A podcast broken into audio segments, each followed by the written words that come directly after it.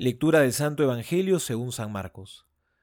En aquel tiempo Jesús, saliendo de la sinagoga, se fue con Santiago y Juan a la casa de Simón y de Andrés. La suegra de Simón estaba en cama con fiebre, y le hablan de ella. Se acercó, y tomándola de la mano, la levantó. La fiebre la dejó, y ella se puso a servirles. Al atardecer, a la puesta del sol, le trajeron todos los enfermos y endemoniados la ciudad entera estaba agolpada a la puerta. Jesús curó a muchos que se encontraban mal de diversas enfermedades y expulsó a muchos demonios. Y no dejaba hablar a los demonios, pues le conocían. Ya de madrugada, cuando todavía estaba muy oscuro, se levantó, salió y fue a un lugar solitario, y allí se puso a hacer oración.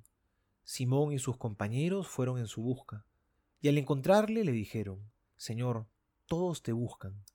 Él les dijo, vayamos a otra parte, a los pueblos vecinos, para que también allí predique, pues para eso he salido. Y recorrió toda Galilea, predicando en sus sinagogas y expulsando los demonios. Palabra del Señor, gloria a ti, Señor Jesús.